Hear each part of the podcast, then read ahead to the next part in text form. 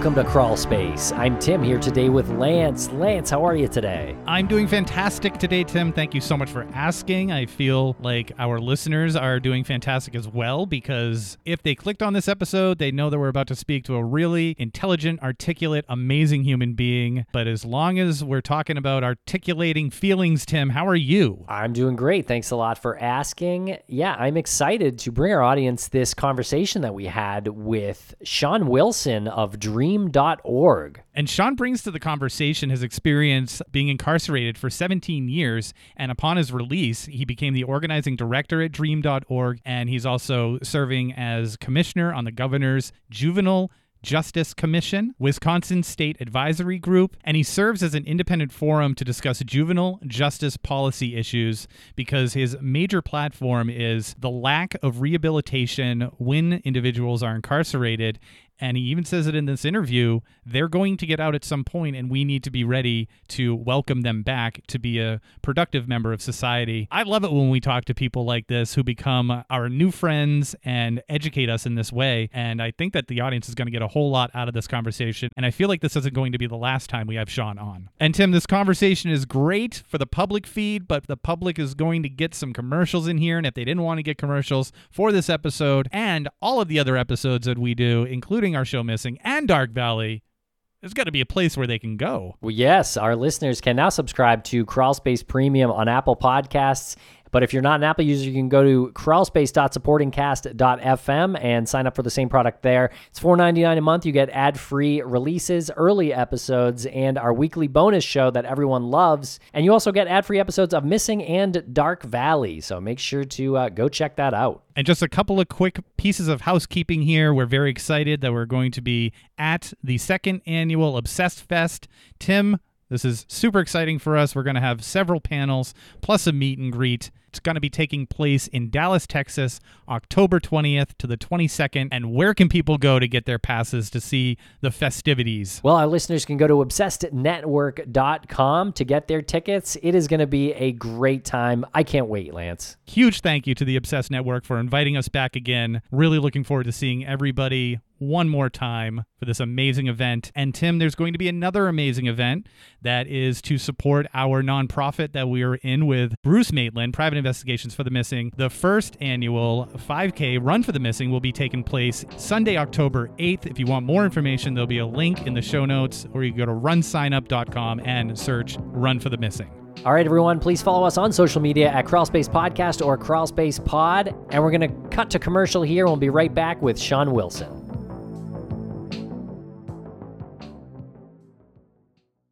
And a thank you to our sponsors. Back to the program. Sean Wilson, welcome to the podcast. How are you today? I'm great. How are you guys doing? We're doing really well today. Very excited to have you on the show. Right before we hit record, you had said that your wife had looked us up when you said, Hey, I'm going to be on this show, Crawl Space. And you said something that was really cool uh, that I think we need to have the listeners here as well. So, again, thank you for joining us here on Crawl Space. You're not a vampire, but we did recently talk about vampires, which you listened to, hence Yep. your wife's comment. Absolutely. Um, yeah, my wife just didn't. She didn't understand like the connection between the work that I did and like your podcast and one of your recent episodes. You all were talking about vampires, and so she looked up the podcast and looked up, you know, some of the conversations you all have, and she was like. Help me understand the connection. And I was like, this podcast also speak with advocates and folks from various backgrounds and experiences. So it's no different with me being on on the podcast. And as I was just sharing with you both momentarily, I think we have to be open to having conversations with people from all walks of life and all types of experiences because we never know where a solution to a problem that we may be facing will come from. It may come from, as you often hear, you know, solutions and relationships come from the strangest bedfellows. And so I think sitting down and having a conversation with you, we, we don't know what could come from the conversation or what type of collaboration can follow this um, podcast or what your listeners may hear.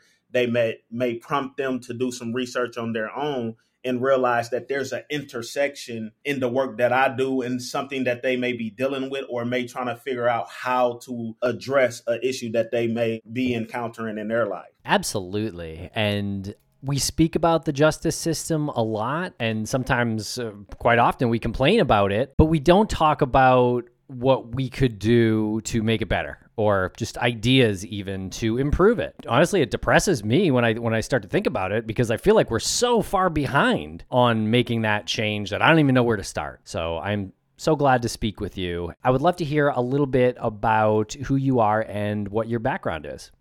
My name is Sean Wilson. I'm a father, I'm a husband, I'm a brother, son, community member, and concerned citizen who is directly impacted by the criminal legal system. I am someone who, over 20 years ago, was sent to prison um, at the age of 17.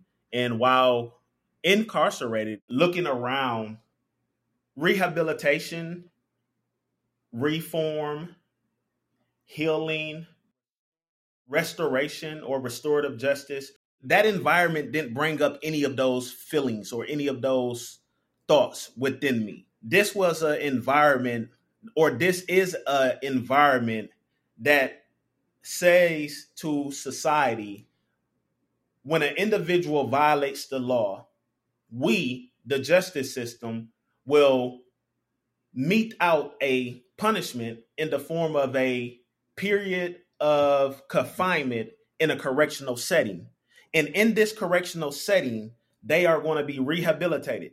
They are going to be reformed. They are going to be healed. And they are going to return back to society better off than they came in. However, what society doesn't know is this is an environment that is sensory depriving. This is an environment that is a microcosm of general society. This is an environment that exacerbates trauma. This is an environment that is not doing any of the things or keeping the promise that it has made to us as taxpayers. Because as taxpayers, we're paying anywhere from 30,000 to two hundred thousand dollars to cage an individual in a closet, essentially for an indiscretion. And so, if this was a, a, environment that was doing the things that it promises society that it's going to do, then I wouldn't be as critical as I am of the environment or of the system. But it's not doing or keeping the promise that it has made to taxpayers in society at large. When I found myself in Green Bay Correctional Institution, which is a maximum facility in Wisconsin, I said to myself, I was going to come home and expose this system for what it is and the harm that it does. That I was going to do everything in my power to become a better person, that I was taking accountability for my action, and that I was going to spend the next 17 years of my imprisonment becoming a better human being so that upon my release, I can be an asset to my community, to myself, to my family, and society at large. And so, coming up now on seven years of being free, I believe that I have kept that promise to myself. And I've also kept that promise to the men that I was surrounded by. I've kept that promise to my grandmother and my mom and the folks that I was in communication with while I was incarcerated. Like, hey, this system is corrupt. This system is all about incapacitation. It's not about healing you of the trauma that you're coming in with. It's not all. It's not about addressing the substance addic- the substance abuse that you've um, engaged in um, while you were in in the free world. It's all about incapacitation. It's all about depriving your senses of natural light. It's all about depriving your senses of greenery, of seeing the the the, the trees blowing the wind. It's all about preventing you society from seeing the harm that it is causing. And so, as someone who has gone through this system and spent 17 years in this system, I have a responsibility and a job to expose it for what it is, but more so than expose it for what it is, provide viable solutions on how we can do things more humanely, how we can do things more justly. And that's what I am doing in my role here at dream.org, a national organization that are working on climate justice, criminal justice, and tech equity. We are working with any and everyone that has innovative solutions that's going to reduce the footprint of mass incarceration, that's going to re- reduce the carbon footprint, and also create pathways of employment for Black and Brown communities all across this country. I just went online and ordered myself a Sean Wilson for President T-shirt, so that'll be coming in soon because uh, that Let's was that was amazing. I want to back up just a little bit. You were young when you were incarcerated, yep. and you're at an age where most adolescents are just beginning to discover education and learning and and life and trying to absorb everything around them. How much of a shift was that for you when you were incarcerated, and when did you start educating yourself in prison? When did you start realizing like while I'm in here, education is probably the most important thing I need to survive? So growing up, you know, my grandmother was very, very big on education. I was raised by my grandmother because my my mom she was experiencing life. I went to some of the best schools in the state of Wisconsin, which afforded me scholarships academically as well as athletically. And so going into prison, I was already an intelligent young man. However, I gave in to peer pressure in poor decision making as young people do as 17 year olds as teenagers do. We make dumb decisions we do dumb things and we all do it just to be a part of the cool crowd or just to be looked upon as being cool. And so i was that 17 year old kid that made a dumb mistake and as a result of my dumb mistake the criminal legal system the judge looked upon me and said hmm You've been living for 17 years. What I'm going to do is give you a 50 year sentence, 17 of which you will serve in a confined environment.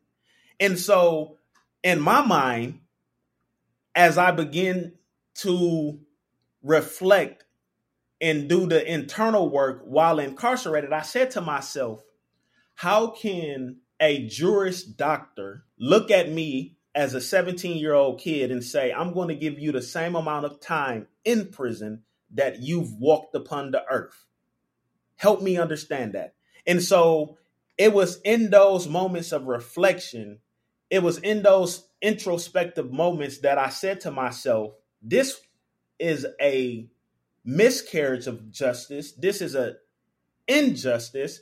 And I need to do everything in my power to not allow this system to swallow me up, to make me bitter, to make me angry, to make me engage in behavior that is not conducive to my growth, that is not conducive to my well being or the well being of others. Instead, I'm going to transform myself for the better. I'm going to become a humanizer and I'm going to humanize the stories of individuals who have similar experiences as mine. And not only similar experiences as mine, but also who are inclined to making poor decisions. We all, as a human family, we're all inclined to making poor decisions, consciously and unconsciously. Many of us go out and have a drink with our friends and we get behind the wheel of a car and don't realize that we may have drinking too many beers and we run into someone and we may take that person's life. That was a poor decision that we made. It wasn't malicious. What the courts often do is say, you know, you shouldn't have been drinking and driving. For that, I'm going to send you away for the rest of your life. In my opinion, that is a misappropriation of justice in that scenario. What has to happen is what caused this person to get in this vehicle, drive under the influence, knowing that these are the possible outcomes of that action. And it always go back to a poor decision it doesn't automatically go back to this person maliciously got in his vehicle knowing that they were under the influence of some substance and ran into this vehicle maliciously intending to take another human being's life. That is not the process there. The process is that they made a poor decision. And so deal with that that situation accordingly. It was in that cell over a period of 17 years that I just went through a process of better understanding the system, better understanding human nature, that process that has allowed me to come home and really provide insight to curious minds and not only curious minds but system actors who continue to behave in a way that is harmful not only to the individuals that are coming in front of them but even to their own selves because that has to do something to you as a judge, as a prosecutor, as a lawyer. It has to do something to you when you look down at another human being and consider them disposable. That has to do something to you. And if it doesn't, then you're a psychopath in a robe. Okay, yeah. So you said the system actors who are put in a place to make these decisions that will impact the person who's in front of them. Then you said the prosecutor, the judges. Maybe elaborate a little bit more on that. Like who else are we talking about in that in, in the system actors category? Well, primarily the judge and the prosecutor. Those are the two most powerful figures in the criminal legal system. The prosecutor makes the decision to charge you. So Lance you were driving under the influence. You ran into Tim and, you know, bruised Tim up and damaged his car. Because you drove under the influence, Lance, guess what? I, as the judge, I'm going to give you a year in prison. I don't have a conversation with Tim. I don't ask Tim all of the pertinent questions. Hey, do you want this guy to go to prison? Tim may say, hey, the guy screwed up my vehicle. I just want my car fixed and I want my doctor bill paid. That's it. That's all. I understand he made a dumb mistake. He shouldn't have did it. But hey, I don't want the guy to go to prison for an entire year, removing him. If I, I don't know if you're a father, Lance, but you may be a father, you may be a husband, you may be the breadwinner.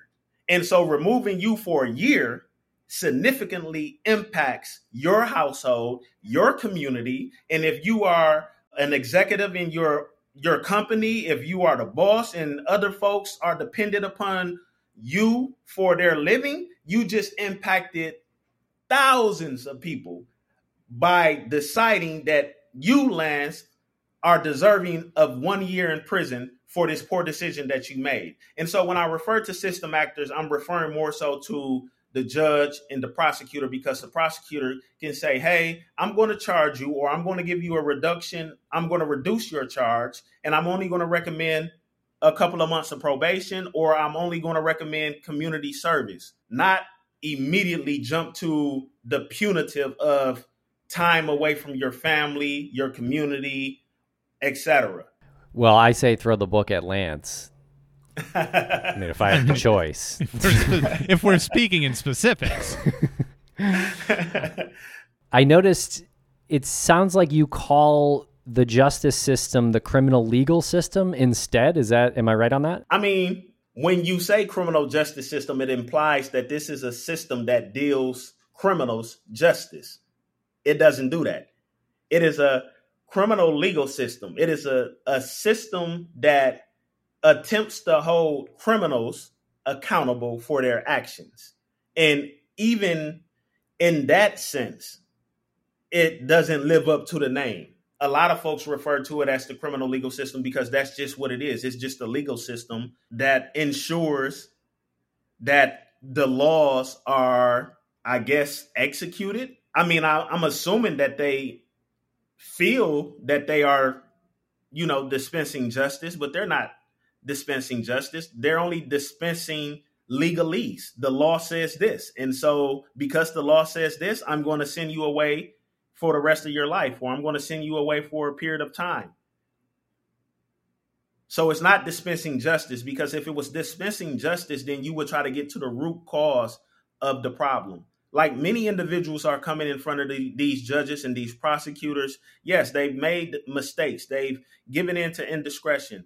But let's get to the root cause of why people are doing the things that they are doing. Like, why is someone getting a gun and going to rob someone? Why is someone selling drugs? Like, why is someone harming other human beings? Like, ask those type of questions instead of applying textbook knowledge to the situation.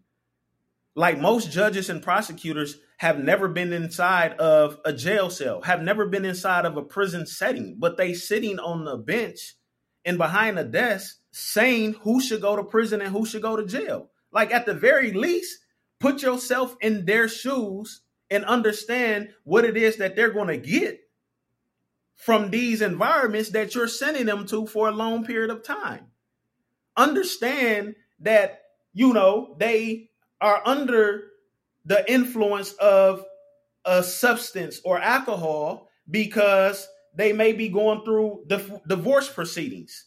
Their children may hate them. They themselves may be a, a previous victim of a crime and they have not received any type of mental health treatment that is saying to them, hey, nothing is wrong with you. The saying often goes that bad things don't happen to good people. So when something bad happens to you, you're like, oh, I'm bad. I can't be good. Bad things don't happen to good people. So that may be a mental process that people are going through. They may be really in in in dire need of help, of support. And if they're not getting that, guess what? They perpetuate what was perpetrated against them. Hurt people hurt people. And so prosecutors, judges, and folks in the legal field have to ask the right questions to get to the bottom of what is happening. What is leading these people to come in their courtrooms as a result of the behaviors and actions that they've taken on other human beings. You know, that really like leads into another point that I want to hear your thoughts on, which is we always hear about how overwhelmed the system is, how overwhelmed state appointed uh, defense attorneys are and and public defenders and you know right down to like a, a, a small town police station just so overwhelmed with all of the all of the cases and everything that's coming in that they just can't keep up. What you're saying there is there's a reason for all of this. And if we try to understand the reason, where's the bridge between those two? We look back at history, I want to say the 70s, we had a lot of mental health facilities. When people had issues, they were sent to these mental health facilities to receive some form of treatment. As we move into the 80s, the, the crack war, and into the 90s, in this whole tough on crime narrative, this whole war on drug narrative, this whole war on young people. The criminal legal system has become the new mental health facilities. The response to societal ills is to put them in prison. it's put them in prison. Incapacitation. It's not figuring out, you know, why people are doing the things that they are doing that goes against societal norms. It's, oh, this is what you did. Okay, we're going to send you to prison. We're not going to ask the relevant questions that's going to get to why you are behaving in the way that you are behaving. We're not going to try to figure out your deviant deviancy. We're not we're not trying to figure out the deviant behavior that you're engaged in. We're just saying lock them up and throw away the key. That is the reason why the prisons are overflowing, the courts are overwhelmed. It's because for every societal ill, the response is is to criminalize it. It's not to treat it as an illness. It's not to diagnose and provide a treatment plan. It's to diagnose as deviant behavior. And the response to deviant behavior is criminalization for a period of time. And that's why the system is overwhelmed for those reasons, unfortunately. The new mental health facilities are the Department of quote unquote corrections because, again, the very name Department of Corrections implies that corrective measures are being employed to redirect individuals from their deviant behavior but that's not happening. And we'll be right back after a quick word from our sponsors. Thanks to our sponsors, and now we're back to the program. Now, wouldn't it be more beneficial for a government or a society or, or a nation to want to rehabilitate their citizens and make sure that they are coming out from their indiscretion? They're coming out a better person or a more adjusted person who can help themselves and help others so that the remainder of the community can benefit from this. Maybe they could get a decent job, they can contribute to the economy. Why is that like a hard conversation to have with people who can make that decision? Because the criminal legal system looks upon people who come through it as disposable. Not only does this system look upon people as disposable, we have to also keep in mind that this is a system that is rooted in racism. This is a system that came about from the 13th Amendment that said neither slavery nor involuntary servitude shall exist in these United States except as a punishment for a crime. And so essentially, if you commit a crime in these United States, you become a slave. We don't call the 2.3 million people who are currently incarcerated in this country slaves because that wouldn't sit well with society. Because people will say, wait, slaves? We abolished slavery with the 13th Amendment over 100 plus years ago. You mean to tell me that we, one of the most sophisticated countries in the world, we have slaves? My response to that will be absolutely because the 13th Amendment says this. Like, this is what Americans have to really understand is that you can put lipstick on a pig, but it is still a pig. And that's why when we look at Europe and the way that they do corrections, we see a more humane system in comparison to our own when we look at the data, and we're a country that is very big on data, we are 5% of the world's population, but we incarcerate 25% of our people. It doesn't make sense. And that is why so many of our policymakers, elected officials, advocates are going to Europe doing tours of those facilities to see how their correctional system functions. And what they are taking away from those visits are it's not a closet like setting with a concrete bunk in a one inch mattress. It doesn't have a steel toilet in a steel bowl for a sink. And the mirror isn't a buffed out piece of metal like it looks like a bedroom. They're able to look out the window and see humans walking by the facility. They're able to see cars drive by the facility. They are not looking up at gun towers and correctional officers holding rifles ready to shoot. That's not what quote unquote inmates or incarcerated individuals see in prisons in Europe. In some prisons in Europe, that may be the case, but Norway is an example that I would throw out there. That's not what they're what people are seeing over there. And the way that they do corrections over there, it makes us look bad. It makes us look like we're a third world country. And so that's why our people are going over there to do these visits and to, you know, come away with something that can improve the system here in America because the system here in America is inhumane, is dehumanizing. When I was in prison, whenever I went on a visit, I got pat down. When I came off of a visit, I had to strip down, butt naked, turn around, squat, cough, arms up, turn around, spread your cheeks. Like, come on. Like, really? Like, you're putting me through this dehumanization after I just got done experiencing a moment of joy with my family? You stripped that joy from me by making me feel like nothing because you're under some impression, a false impression that my family has passed me something that can disrupt the normal functions of this prison? Come on, man. And I understand the system rebuttal. Oh, we're making sure that weapons aren't brought into the facility. We're making sure that drugs aren't brought into the facility. We're making sure that all of the things under the sun that can cause us harm and disrupt the normal functions of this facility is not coming into the institution. But guess what? You won't have to worry about those things if you treated people humanely. People are getting drugs into the prisons. Guess why? Because you're not addressing the mental health. So they're trying to take drugs to further suppress that pain. They're making hooch out of bread and fermented juice. Like, why do people have to go through those lengths to escape their current reality if you, the Department of Corrections, are addressing those things?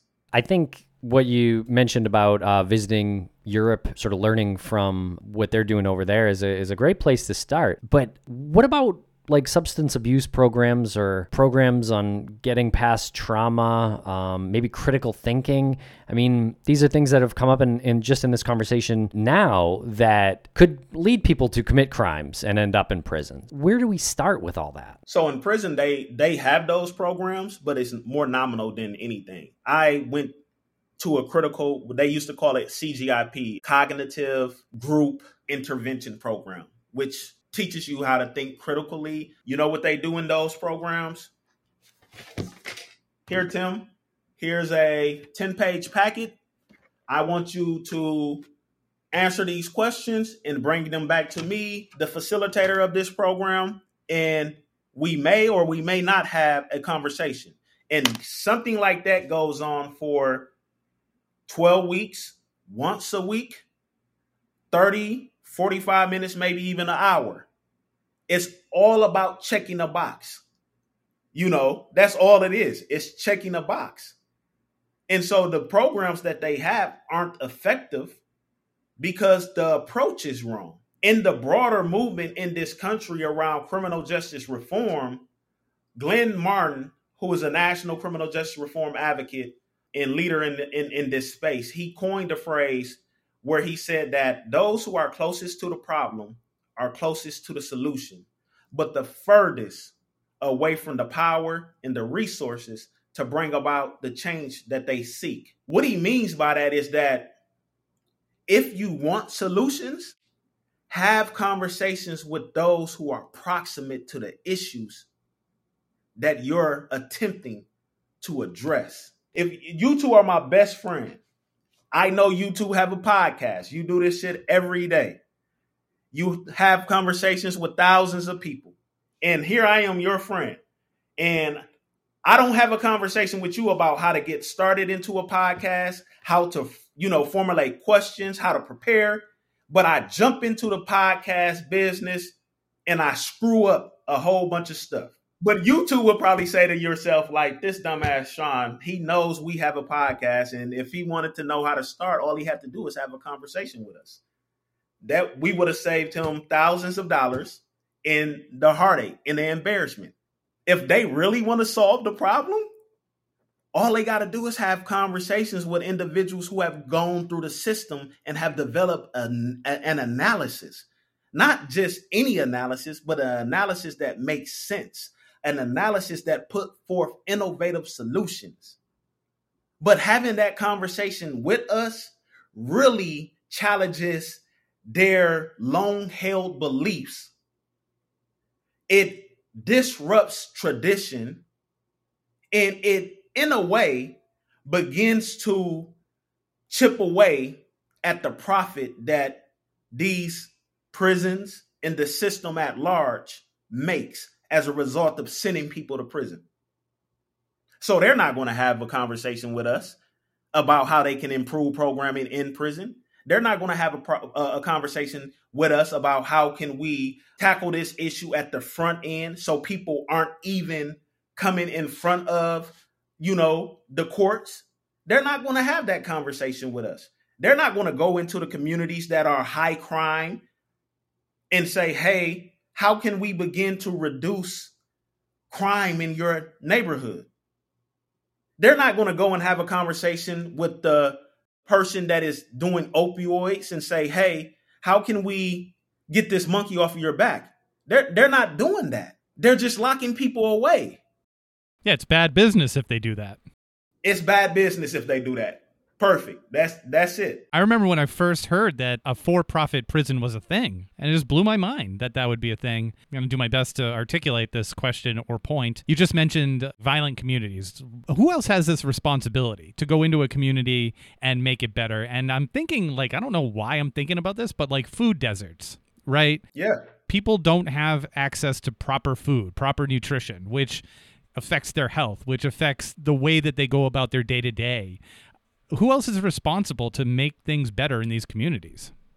I would say the local government. I think as constituents and as voters, we only pay attention to the presidential elections. We don't pay attention to the local elections. These are the judges, the prosecutors, the um, school board.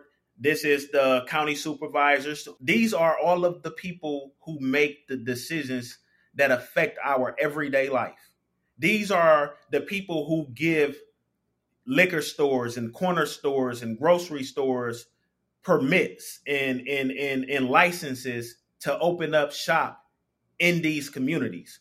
And so ask the relevant questions of these business owners like what type of food are you selling to these people? And then not only what type of food are you selling to these people, but where's the balance? Like, okay, we're going to allocate, you know, licensing for 10% corner stores, 10% whole food like stores, and we can begin to tackle the food des- desert crisis that are present in a lot of these communities. And so I would say local government has a responsibility and and and and I do not want the community to have to skirt or not take responsibility as well. I want the community to also take responsibility. So the community is also responsible. They're responsible and they should be involved in the electoral process. They should know who they're electing and putting into office and whether or not these people have their best interests at heart. They should be asking these folks the tough questions and should not be moved by a speech that has all of this flowery language that rises up their emotions. They shouldn't be moved by that shit. Like, ask these people the questions that need to be asked that's going to improve your quality of life. And that is not happening. So I will definitely say the community has a great responsibility here. And in addition to them having that responsibility, oftentimes they don't even know where to begin. And so you have advocates such as myself that go into these communities and have these type of conversations to ensure that they are asking the right um, right conversations of these leaders who are asking for their vote. I live in a pretty diverse community, and I can tell you right now there's no corner stores where I live.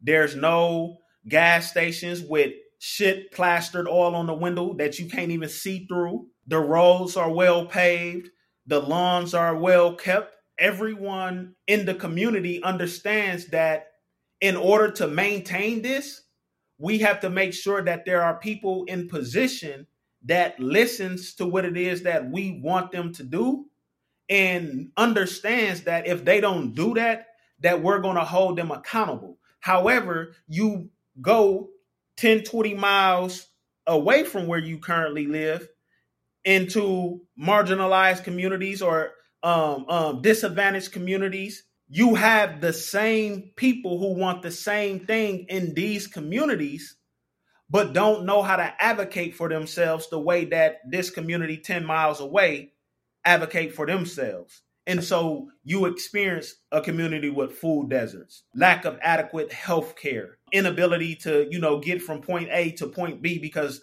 there's fucking potholes every every car length away let me hop off my my my, my soapbox and um, you know let you get to the next question. I, I went on a tangent there. well, I'm going to ask you to get right back on that soapbox. What is your vision of the um, the criminal legal system? I dream of a world beyond mass incarceration, poverty, and pollution. And this is the dream that my organization has and believes and are working towards every day. Like we have a group of committed individuals who are passionate about all of the issues that we work on. We all are proximate to the very issues that we are trying to bring about transformational change. We are a diverse group of individuals, come from various backgrounds, race, ethnicities, and experiences. We come from all over the country, but we are united by that dream. And that dream looks like a society that does not criminalize the societal ills that we're faced with. it looks like a society that people don't have to go out their house and put a mask on because the air quality is terrible. It looks like a society where individuals understand and is not being manipulated by, you know, the tech sector or they have access to the tech sector. Like we're moving into the future or we have moved into the future, but only a few people are being brought along.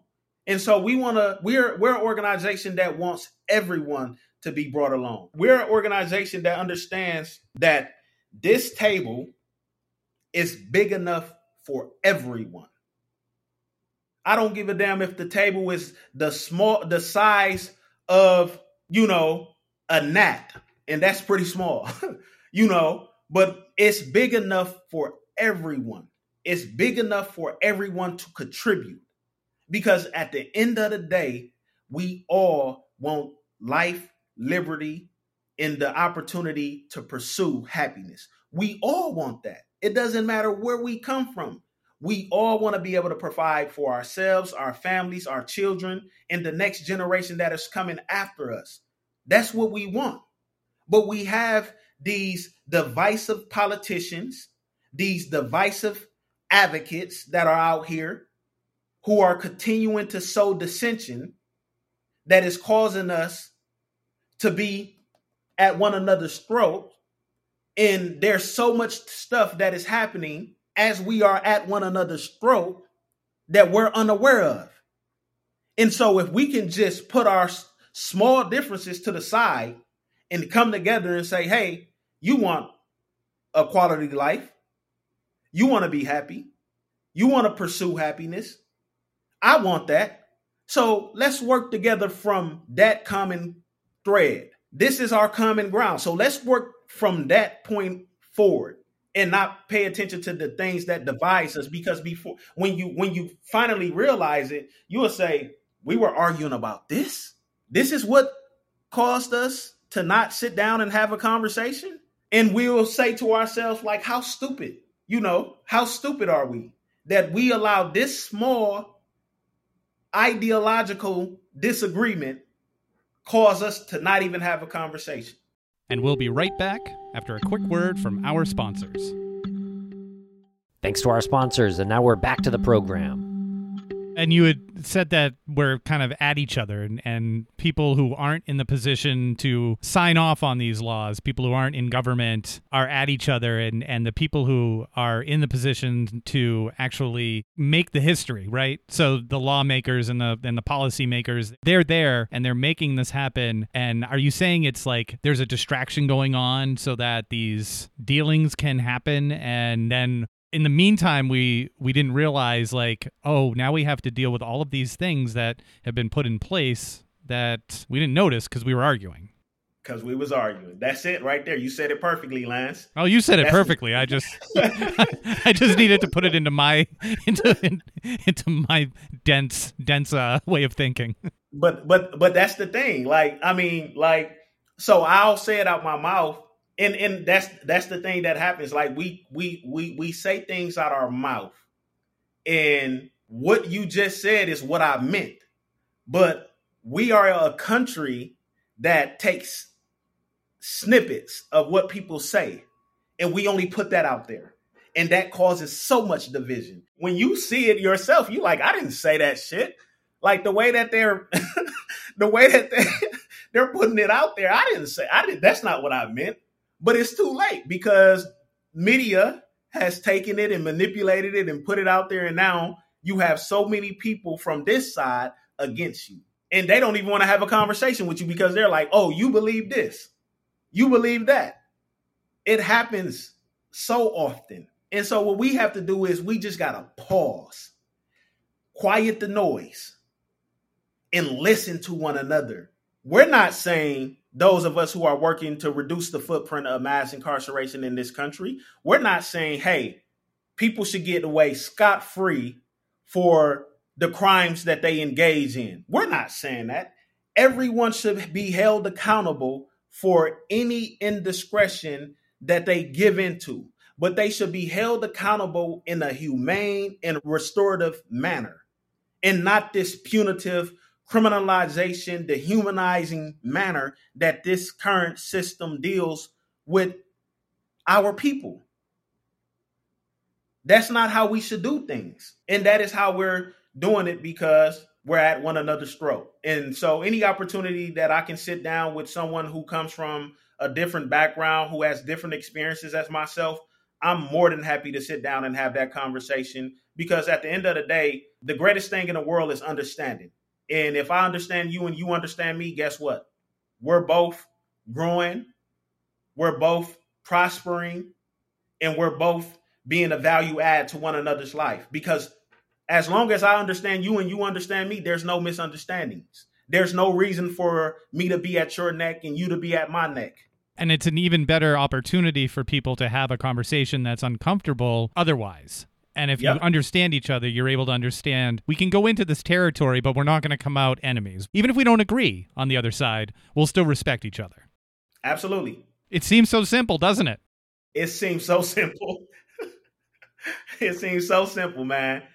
But it's very it's very complex, you know, when when you really sit back and and, and give a lot more thought to it. It's it's more it's more complex, although it seems very simple. And it has become complex because, you know, uh, the wool has been pulled over our eyes. You mentioned dream.org a little bit earlier. Can you tell us a little bit more about um, dream.org and your work with them? Absolutely. So, we're a national nonprofit. We were founded eight years ago by CNN commentator Van Jones. We're working nationally within the climate sector, within the tech sector, and also within the criminal justice reform sector. My role as the organizing director is more in the criminal justice reform space or program. And what we're doing is we're building nationwide capacity to pass legislation at the local, state, and federal level.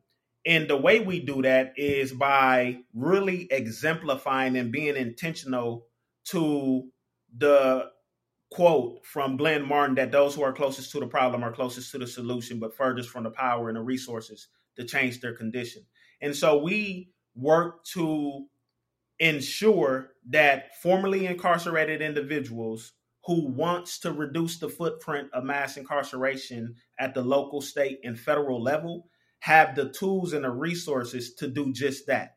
And so we train directly impacted leaders, indirectly impacted leaders, and indirectly is just someone who hasn't necessarily spent time in prison or spent time in jail, but may have a family member, friend who's currently or formerly incarcerated, but they just want to see a change w- within the system. So we train them or we get them tools to how to organize, how to understand legislation, how to share their story, how to interact with the media. Like we give them all of these tools so that they can take it and apply it in building out a campaign to, for example, ban the box or create opportunities for second chance hiring. And so you all know or have heard that on the box they ask, Have you ever been convicted of a felony? And if you check yes, that automatically, you know, excludes you from getting a job. And so we have advocates who are working to do away with that type of questioning on the job application. We're training them on how to successfully win those type of campaigns as a result of us as a national organization on the federal level successfully passing legislation that has reduced the footprint of mass incarceration within the federal system, within the Bureau of Prisons. Our organization was very instrumental in getting a piece of legislation passed called the First Step Act. That is a piece of legislation that was passed, I would say, around 2018, 2019. This was a piece of legislation that had a great deal of bipartisan um, support. People from both sides of the aisle came together and agreed that this piece of legislation was necessary. And to date, it has brought home in return over 25 human beings back to their families, their communities, and society at large. This is the type of legislation that we're working on within our organization. We're currently working to pass a piece of legislation called the Equal Act. This is a piece of legislation that gets rid of the disparity between crack and powder cocaine. Thousands of individuals who have been sentenced disproportionately in comparison to their white counterparts who were caught in possession of crack cocaine and their counterparts were caught with powder cocaine. There's pharmacologically, there's no difference between the two. there's no difference between the two. The only difference is that, you know, white people are more inclined to using powder cocaine and black people are more inclined to crack cocaine. And so there's a disparity in the sentencing of the two. And so we're trying to level the playing field to one to one so that everyone receives the same sentence for the same quantity of drugs that they are caught in possession with. Really can't thank you enough for coming on as we're wrapping up this. It's already been almost an hour and I think Tim and I could go on for at least at least another couple of hours with this. We have another show called Missing and we work with a nonprofit that helps provide investigative services to families of lesser means to locate individuals that are in their families who are missing and the show Missing that we host, we often take stories of missing individuals from marginalized communities. And we always end up saying during inevitably during one of these episodes what is a community doing? How is how is the community a part of the story? If a detail is it's an abusive boyfriend or it's an abusive parent or there's something going on there it's not just happening in that small bubble. There's a larger issue there. So we would love to have you back on if you ever want to come back on to talk about that a little bit more in depth because we always want to try to get closer to that answer. And as you were talking i was just talking i was just thinking about the intersection between people going missing, being kidnapped by other human beings. That's the same thing that is happening with our criminal legal system. The criminal legal system is kidnapping people. People are going missing. And the reason why I say that, Lance, because I often say whenever I'm giving talks is that I disappeared from a Milwaukee neighborhood over 20 years ago. I often say I was kidnapped as a 17 year old kid. I was a kid. I was a kid and I disappeared. Now, I've ran into several of my classmates in high school, football um, teammates and track teammates, who, when they see me, they always say, Whatever happened to you? Where did you go? One minute you were here, and the next minute you were gone. That's the same thing that is happening with individuals who go missing as a result of someone kidnapping them. The infamous stories that are out there that everyone knows about in this country, fr- from Utah to Iowa, of people disappearing and going missing and then coming back on the scene 10, 20, 30 years later as a result of getting free from their kidnapper and saying, hey, this man, this woman, these people took me out of my bedroom and they cut my hair and they changed my appearance and I was moving about society and I wanted to scream, "Hey, these aren't my family members." But I knew if I did that, no one would believe me and I can possibly lose my life. In addition, I was brainwashed to think that they had my best interest at heart. The the parallels between that are striking. They're striking. Sean, thank you so much for spending some time with us here today. We really appreciate it. Great conversation. I, I feel like we learned a lot here.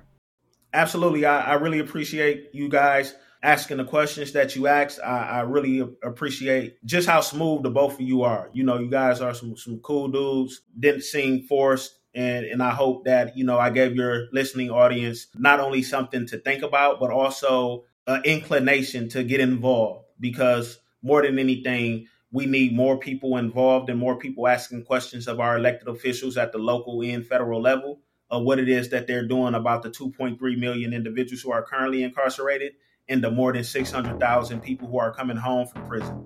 Like, what are you doing? 95% of the people who are incarcerated will return to our community, and we need to be um, preparing for their return so that they reintegrate successfully there's nothing I'm gonna say that is gonna be better than that. So I feel like.